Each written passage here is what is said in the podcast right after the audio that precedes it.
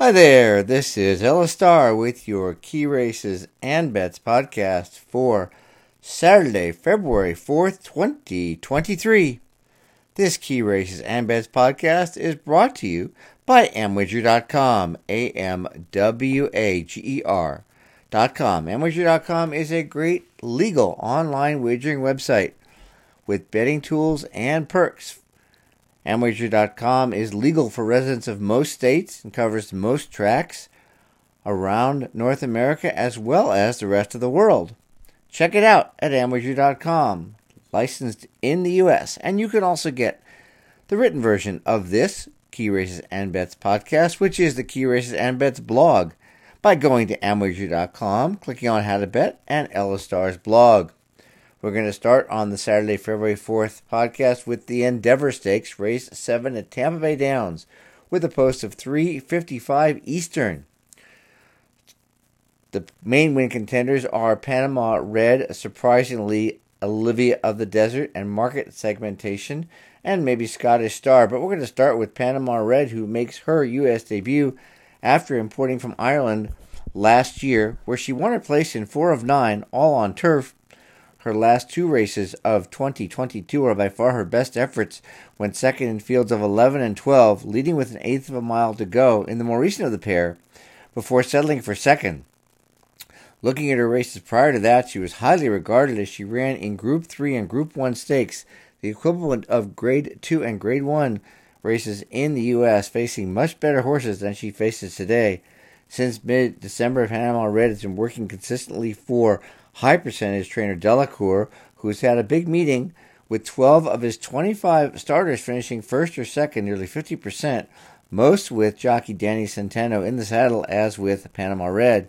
As far as imports go, Delacour has a strong record, 3 for 8 over the last 5 years, so we can expect this filly to run as competitively today as she did in her last two races overseas surprisingly returned from nearly four months off near the end of December and finished second in the Tropical Park Oaks at Gulfstream, a fine effort which she can improve on in her second start off a layoff.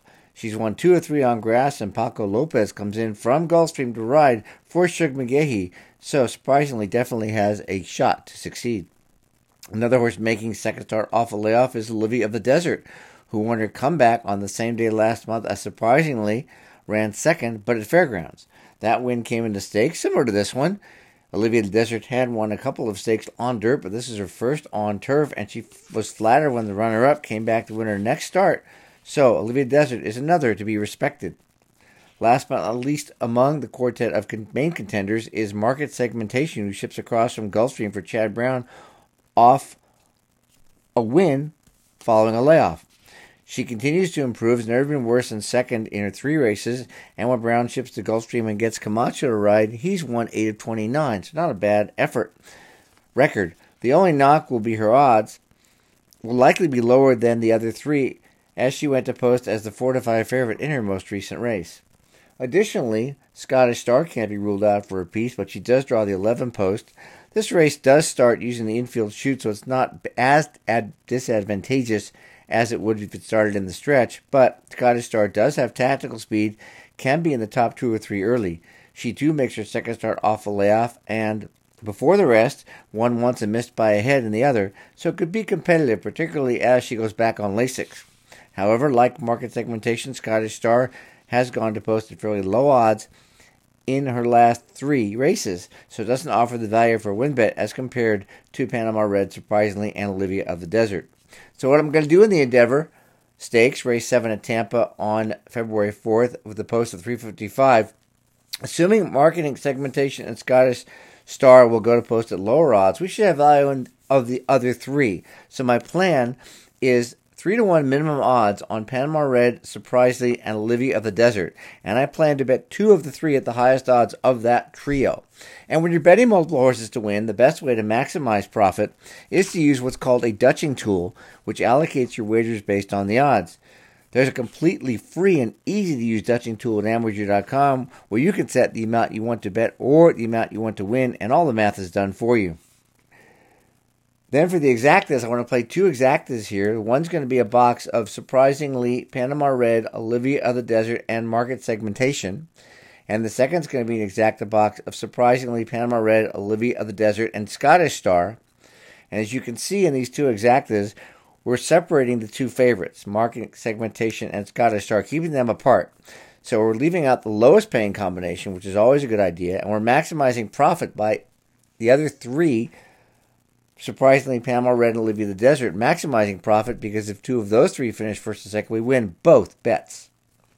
Moving on to race two on this week's Key Races and Bets podcast. This is the Megahertz Stakes, and this is race four at Santa Anita with a post time of 4:30 Eastern, 1:30 Pacific.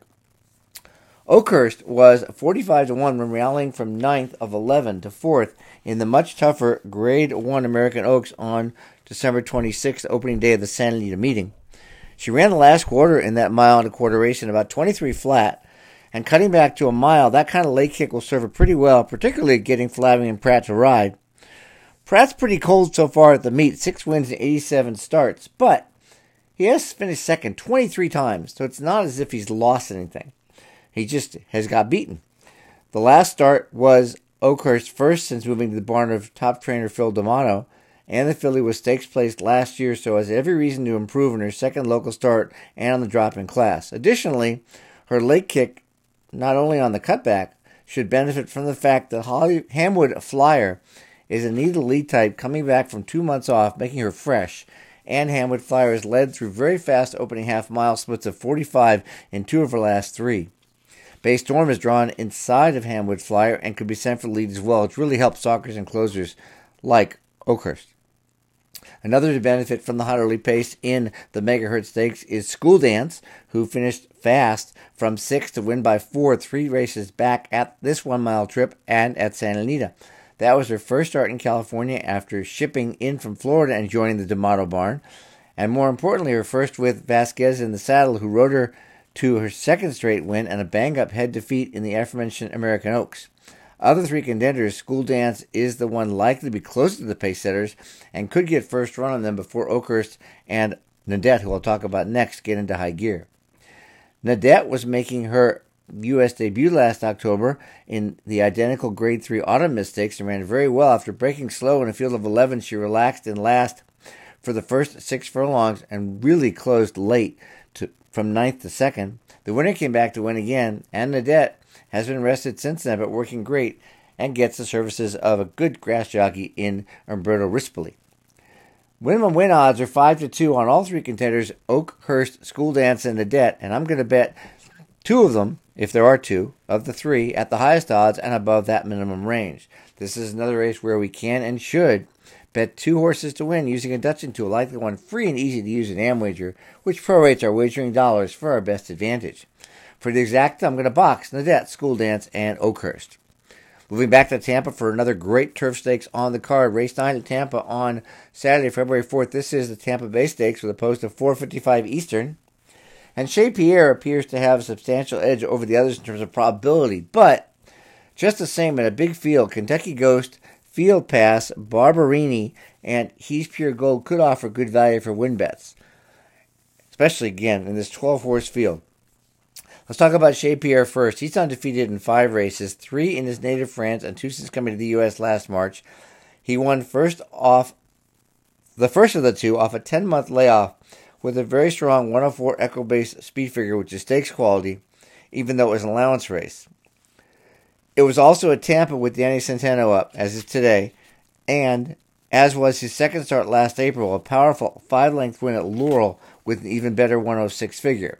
There's no concern for Chez Pierre firing fresh in a turf route, and his works have been strong and consistent, so he does appear to be the one to beat. But that being said, there are some nice prices offered, starting with Kentucky Ghost, who drops from Grade 2 Fort Lauderdale Stakes and the Grade 2 Seabiscuit Stakes, both which were Lasix prohibited.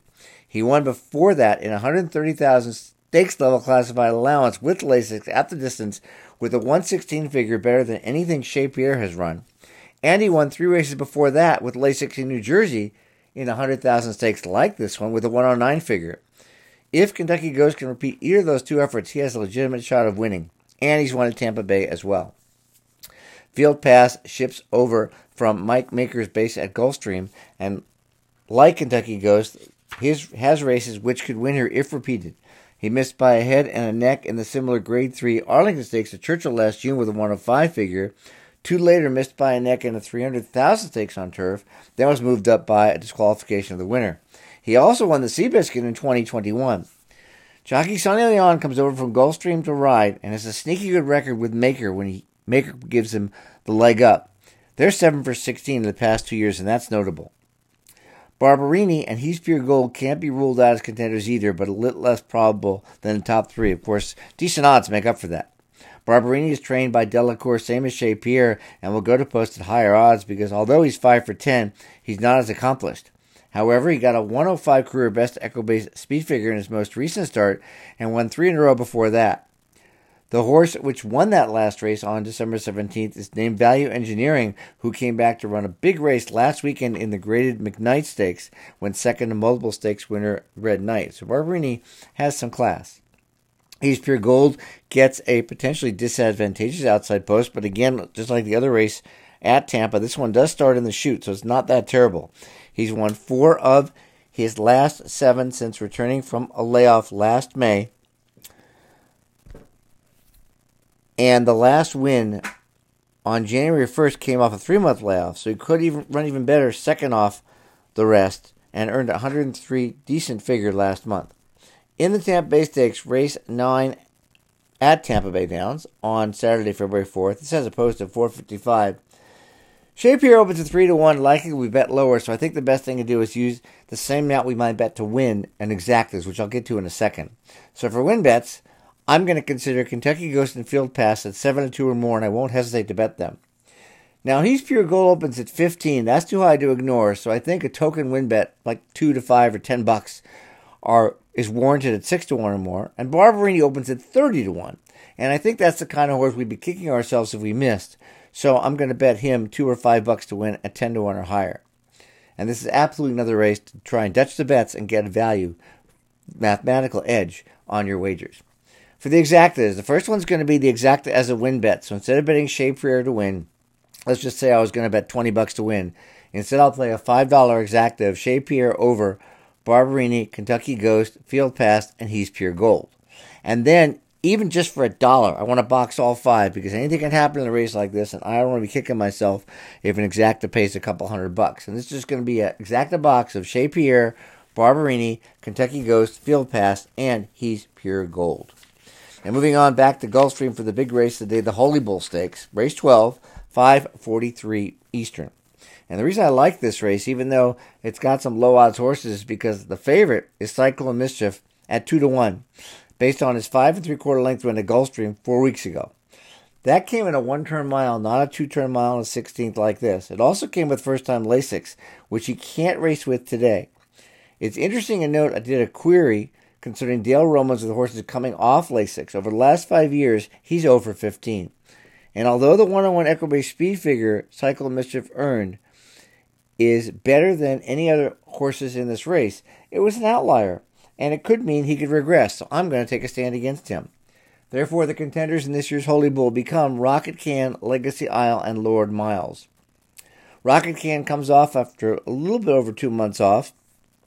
He has the most experience in the field with Cycle of Mischief around two turns, as both have run the distance twice. However, Cycle of Mischief has a win in a seventh, with his most recent effort being that one turn race. Rocket Can could easily run well enough to win by repeating either of his previous two turn efforts. The first was a win October 30th by two lengths in a field of 10. He earned a career best 89 figure for that, which, except for the one on one cycle of mischief earn, which could be again an outlier, is the fastest by any horse in this field. Then Rocket Can improved to a 97 figure in a strong allowance field of nine two year olds on November 26, missing by a half length, holding second by a neck. Now he's a three year old, more mature. He's in the barn of Bill Mott with Junior Alvarado, who just teamed up to win the Pegasus last week with Art Collector. Interestingly enough, Art Collector won that race after being off since October 1st, and Rocket Can returns from a layoff since the end of November, so there's no concern about firing a big shot and winning this year's Holy Bull. Legacy Isle might be undefeated in three races if not for being DQ'd out of a win in the Mucho Macho Man Stakes last month and placed second. He still improved in every start, beginning with a wire to wire sprint in September with a 70 figure, then an 80 figure, then an 82 figure. Although the win last month was earned leading from start to finish As in his debut, Legacy Isle did prove to be able to relax and versatile when in fifth before rallying to win in his second start. Now he gets Luis Saez, who's won 25% of the time he's ridden in the last 30 days, so he's pretty hot. And the son of 2011 Preakness Stakes winner Shackelford has a decent shot to make his mark in the three year old division by continuing his pattern of improvement. Lord Miles is the most lightly raced of the top three contenders, but he may have the talent to leapfrog them. After a powerful, nearly six length win in a sprint in November with an 81 figure, he stepped up in class in the stakes rank, stretched out to a mile in the Mucho Macho Man.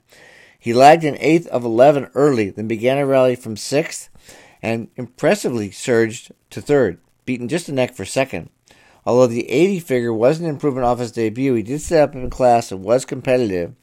And now he gets the rail, gets two turns, gets a jockey change to Rad Ortiz, and gets blinkers. So all these changes could really help Lord Miles. In the Holy Bull Stakes, race 12 at Gulfstream on Saturday, February 4th, post 543 Eastern. I'm going to make my first win bet on Rocket Can to 5 2 or better for sure, and I might consider a bet on Legacy Isle or Lord Miles, whichever is the higher odds, if they're 3 to 1 or more. But my main bet is going to be Rocket Can.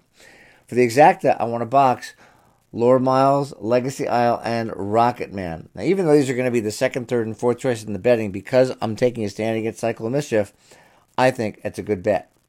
If you want to spend less, maybe make more, you can key Rocket Can and just play an exacta box of Rocket Can and Legacy Isle and play an exacta box of Rocket Can and Lord Miles.